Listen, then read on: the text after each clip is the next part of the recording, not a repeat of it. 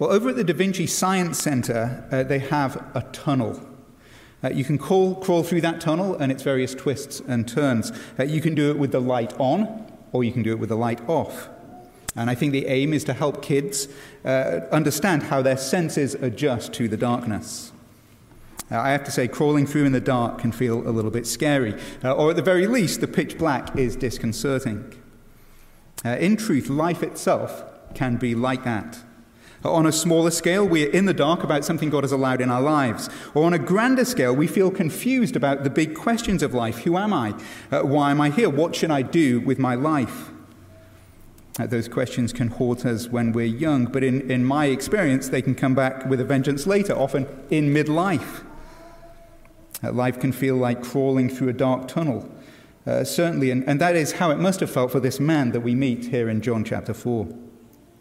Uh, this is a man who was used to being in control. Uh, we're told that he was an important man, a royal official. Uh, he was used to people walking to the beat of his drum. He had a firm grip on life, but then everything fell apart in a moment. Uh, his beloved son fell sick. Uh, I don't know what happened. Maybe his dad went to wake him up for school one morning and, and found him there in his bed, unresponsive. And so they rushed him to the ER. Uh, but as he was there, it turned out there was nothing they could do. They couldn't figure out what was wrong. Uh, and he continued to decline. As we read in verse 47, uh, he was about to die.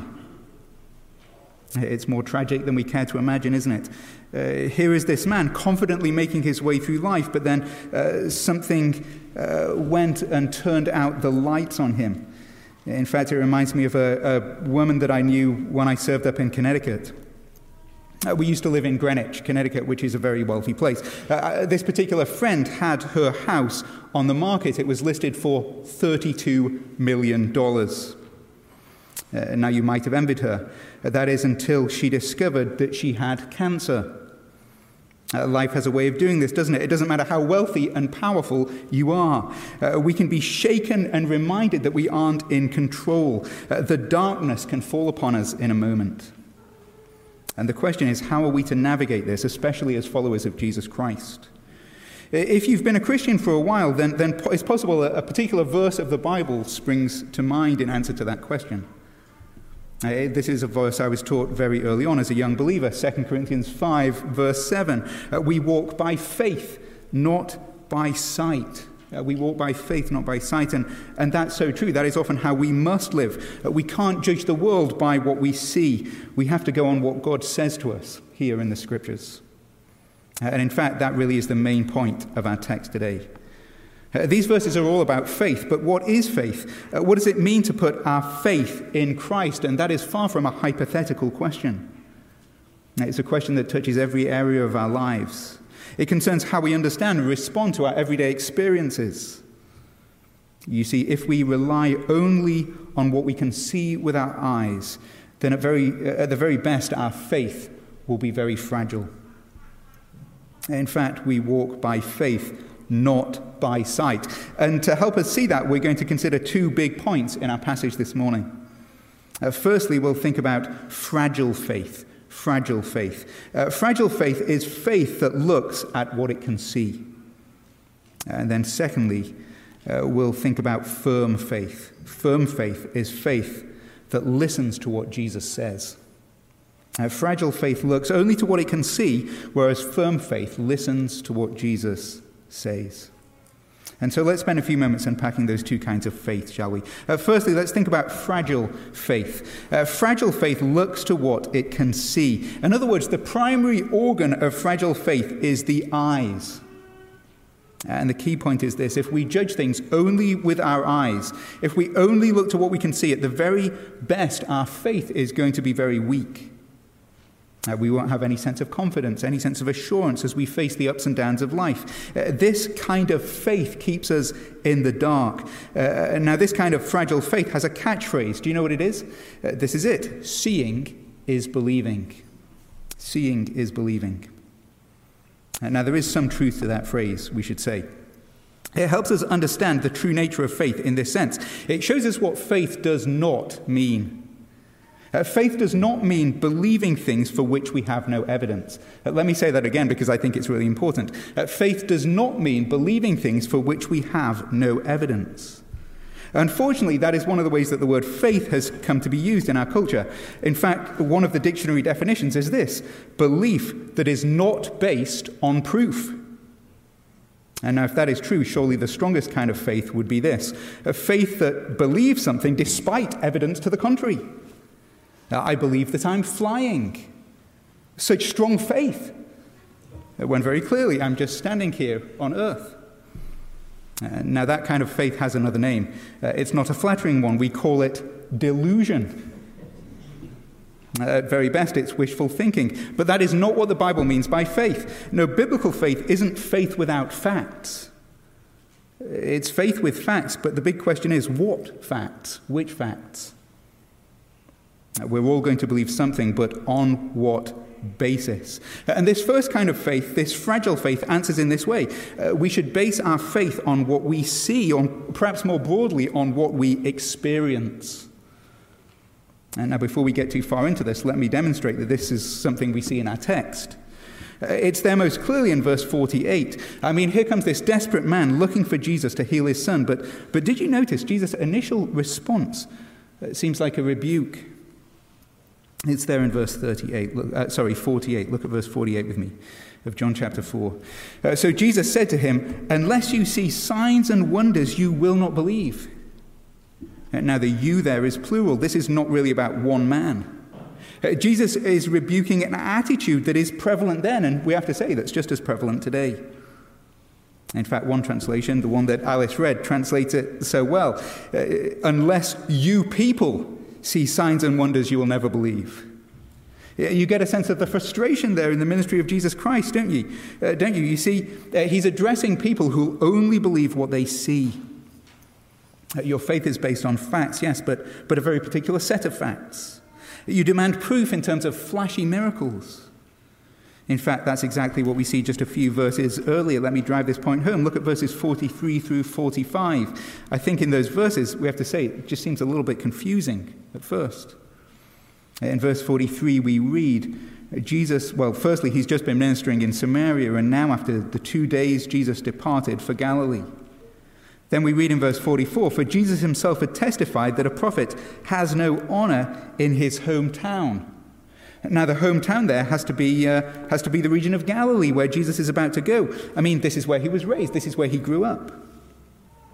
And yet, if no prophet, if a prophet has no honor there, well, look at what we read in verse 45. And so he came to Galilee, and the Galileans welcomed him. Uh, they welcomed him. That sounds like honor to me. Uh, so, how can Jesus say that he's not being treated with honor? Well, we have to ask why. Why did they welcome him? And this is where the rubber hits the road. They welcomed him because they had seen all that he had done in Jerusalem. Uh, they welcomed him only because of what they saw. That is, they welcomed him on the basis of his miracles. And we've seen this before back in John chapter 2. In fact, turn with me to John chapter 2 and look down at verse 23. Uh, John chapter 2, verse 23. Uh, this verse almost acts kind of a, a, a, as a bracket uh, to the conversations that we saw with Nicodemus and the woman of Samaria. And on either side, either side we get this idea of, of faith, believing in what we see. Uh, John uh, chapter 2, verse 23. Uh, now, when he was in Jerusalem at the Passover feast, many believed in his name when they saw the signs he was doing. You have to say, isn't that amazing? All these people coming to faith. They believed because of what they saw, but is this the response Jesus is looking for? No, read on, verse 24. But Jesus, on his part, did not entrust himself to them uh, because he knew all people. And for the same reason, now as this man comes uh, looking for healing from him, what does he say? Uh, look, he says, this is typical of you people. You believe only if there's a sign, only if you have enough evidence, and, and not just any evidence, evidence that meets your standard based on your own personal experience. Uh, this is what I'm talking about faith only in what you can see. And we have to say this idea of believing what you can see is something that is common. It's common amongst Christians, but it's also uh, common amongst those who are not Christians. In fact, is this not one of the very reasons that many people are not Christians at all? You believe in God, yes, but I believe only in what I can see. And maybe that's you. And in fact, maybe you would even go further. Uh, you would say the things that you have seen seem to stack up against Christianity. All of the suffering in the world, all of the evil in the church, all of the ways that science seems to have disproved certain things about Christianity. Or maybe it's more personal than that. Uh, maybe your doubts are based on your own personal experience that's been incredibly painful. Uh, and I have to say, I am not, uh, I repeat, not in any way discounting those things. Uh, they are certainly true. You have seen them with your own two eyes, and there is no reason to question them. But here is the question Is that all there is? Is that all we have to go on? If it is, then I suggest you may well be justified in rejecting Jesus Christ, because faith based only on what we see is at best incredibly fragile. Uh, we could even take this in a philosophical direction, I think. Uh, what I'm saying here actually relates to the whole realm of what philosophers call epistemology. I know epistemology, it sounds like a painful medical procedure, I know, but uh, epistemology is the theory of how we know things. Can we know anything at all? And if so, how? And now it's an interesting question. It's not one that most of us uh, stay up at night worrying about. And it's one that if we consider it, we'll want to make sure that we're loaded up with coffee. And speaking of that, I was at an apologetics conference just this last week. Uh, they were talking about it a lot, and my caffeine intake went up appropriately. And now, a lot of it went over my head, but there was one talk that I loved, and I've told some of you about it. Uh, it was about something that is known as simulation theory simulation theory. Now, many people are suggesting this that the world in which we live truly is the Matrix, if you've seen the movie. Now, it sounds far fetched, but this is gaining traction. Uh, I mean, what we're living in right now, we're told, is not real at all. It is a simulation. It's, it's a complex video game produced by some later, greater post human civilization. Uh, that might sound crazy, crazy to you, but, but it, it, believe me, it's actually, I think, emerging as a, a prevalent view. I think Elon Musk uh, now uh, has come to agree with this. Uh, and I'm guessing we'll encounter this more and more when we speak with our non Christian colleagues or friends or neighbors. After all, this is a theory that claims to be based on science. This isn't just speculation, it's based on real evidence, empirical evidence, scientific calculations. I mean, think for a moment about the advances that have been made in CGI over the years. I mean, surely in a few decades, simulations will be indistinguishable from reality. And if that is true, surely it's likely, perhaps even probable, that this is a simulation. At very best, we cannot be sure, can we? Now, what I loved about this lecture at the conference, I'd be happy to send you the link, uh, is that the speaker systematically tore apart the entire theory. Uh, and one of the points he made was this if we live in a simulation, well, we can't trust what we see at all, can we? And so the supposed evidence for that theory means nothing at all. Science itself becomes just a worthless formality. Now, this is pretty heady stuff, but the point is this philosophy, both ancient and modern, leads to this same conclusion. If you only trust what you can see, uh, that will eventually lead you to a place where you can't trust anything at all uh, you're going to end up sawing off the very branch you're sitting on. Uh, the whole theory of, of knowing anything is just going to collapse into abject skepticism. And philosophical discussions aside, is that not we find in, what we find in life as well? I mean, just think whenever we seek to rest our faith only on what we see, what we experience, it just doesn't work, does it? I mean, it could be a good experience. Uh, maybe a, a mountaintop experience that you had at some Christian camp or some Christian conference. Uh, God just seemed so real to you at those times, but then, then you return back home and just come crashing down to earth.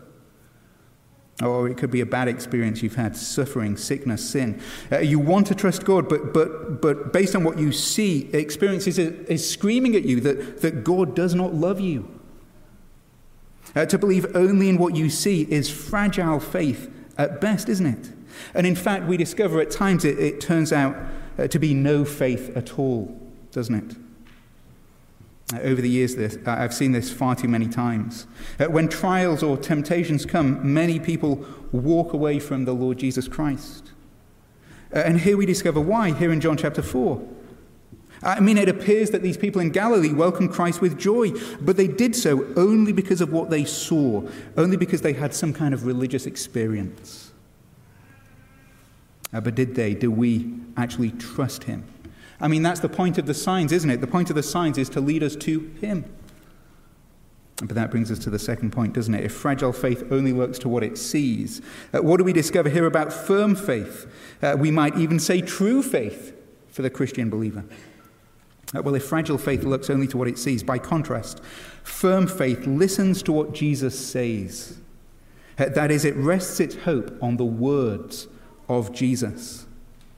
In other words, the primary organ of faith, it turns out, isn't our eyes at all, it is our ears.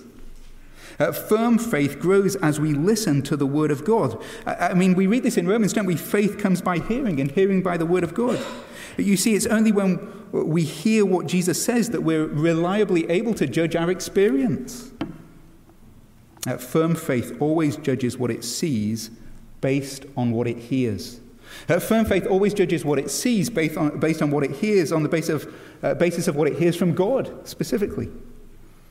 And that's exactly what we see with this official, isn't it, in John chapter 4. I mean, his first request there is met with a stinging rebuke, but he isn't put off. He doubles down, verse 49. The official said to him, Sir, come down before my child dies. And now it's at this point Jesus demonstrates that he is indeed God in the flesh. Remember, God is the one who created the world by simply speaking life into existence. And so Jesus says to him in verse 50, Go, your son will live. But this is the pivotal moment, isn't it? This is the, the test of faith for this royal official. His son is there, miles away, on his deathbed in Capernaum. And here is Jesus telling him to go home, uh, telling him, promising that his son will live. Uh, but Jesus, he could say, Look, you need to come. My son needs to be touched by you. You have to come to Capernaum so that we can see you, so that we can experience you. Uh, but no, that's not what he does, is it? In fact, he demonstrates true faith, firm faith. Jesus says to him, Your son will live. And then look at how the verse continues.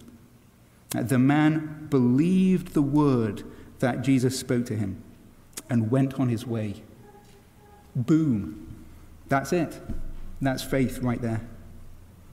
Firm faith doesn't look to what it sees.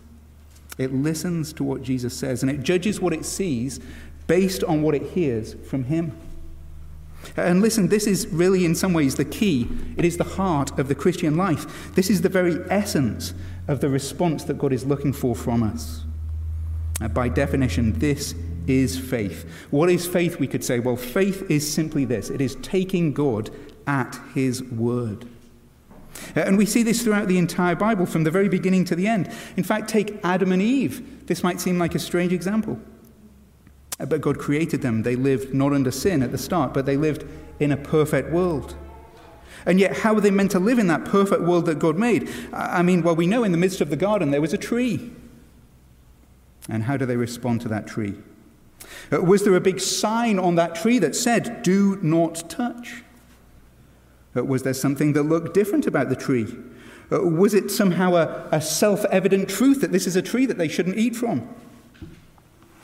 No, in fact, based on Satan's words to Eve, quite the contrary. The tree was quite attractive. It, the fruit looked actually quite appetizing. And so, how, how were they meant to understand uh, what they saw in God's world when they looked at this tree? Uh, well, it's very clear, isn't it? They judged what they saw based on what God had said to them. You may eat fruit from any tree, said God, but you shall not eat from the tree of the knowledge of good and evil. Uh, for in the day in which you eat of it, you shall surely die. And therefore, surely the big mistake, the big sin, was to live by sight and not by faith. Uh, it was to accept their own, or perhaps better, Satan's interpretation of God given reality. Uh, and the same is true of Abraham, isn't it, as we move on? Uh, did Abraham base his faith on what he saw? No. In fact, we're told he looked at his body and thought it was as good as dead. He was 100 years old. But God had said to him that he and Sarah would have a son. How is that even possible? Well, for Abraham to walk by faith was to believe what God had said, even though uh, what he saw implied the contrary. Uh, there's so many other examples we could give of this. There's, there's Gideon, there's David. All through the Bible, uh, faith, true faith, firm faith means one thing it means taking God at his word. That is to say, faith isn't believing something without proof. No, that, that's foolishness, it's delusion. Faith always rests on evidence, that we know for sure.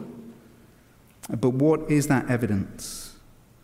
Well, this is the evidence it is the Word of God. In fact, we could say faith looks at the whole picture. Faith looks at what it sees with its eyes, yes, but it also considers what it hears from God.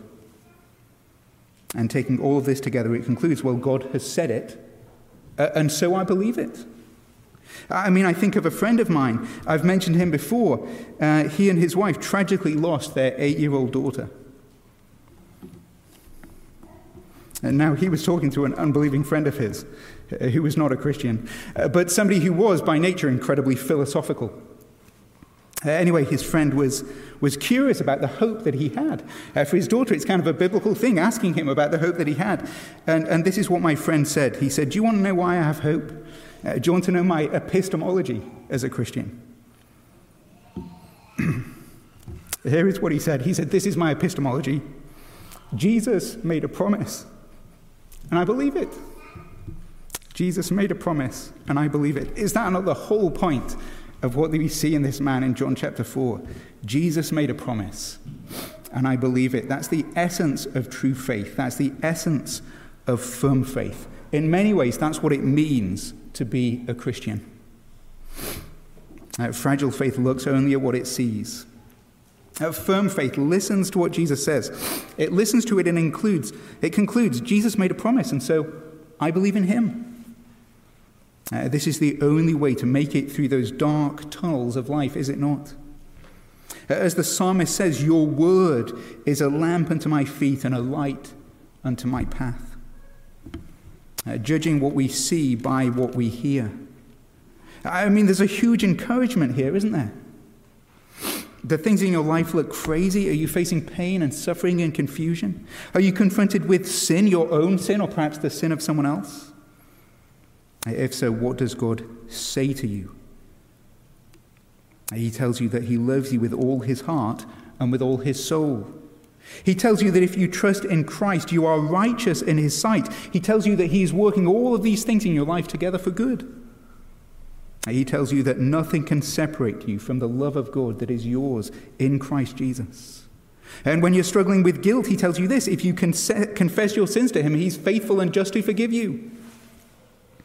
Uh, when you're struggling with shame, what does he say? He tells you that he bore your shame by hanging on the cross naked for you. He tells you that in Christ you're destined not for shame, but for glory. For whoever trusts in the Lord shall not be put to shame. And what about this? Uh, what about uh, the pain that you feel because you are lonely? Well, God tells you He will never leave you or forsake you. He is always there with you, whether you can see Him or feel Him or not. He tells you that He's the one who sets lonely people in families, and that is what He will do for you. And what, what about when you're suffering? What, does, uh, what do you do about that? Well, well, you know that Christ suffered for you.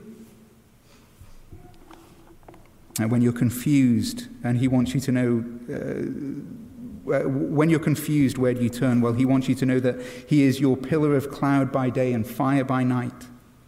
Uh, when you feel discouraged or depressed, he wants you to know that he will bless you and keep you and, and lift up his countenance upon you. Uh, he wants you to know that he is a shield about us and the lifter of our head. Uh, but what about death? What about when we're confronted with that?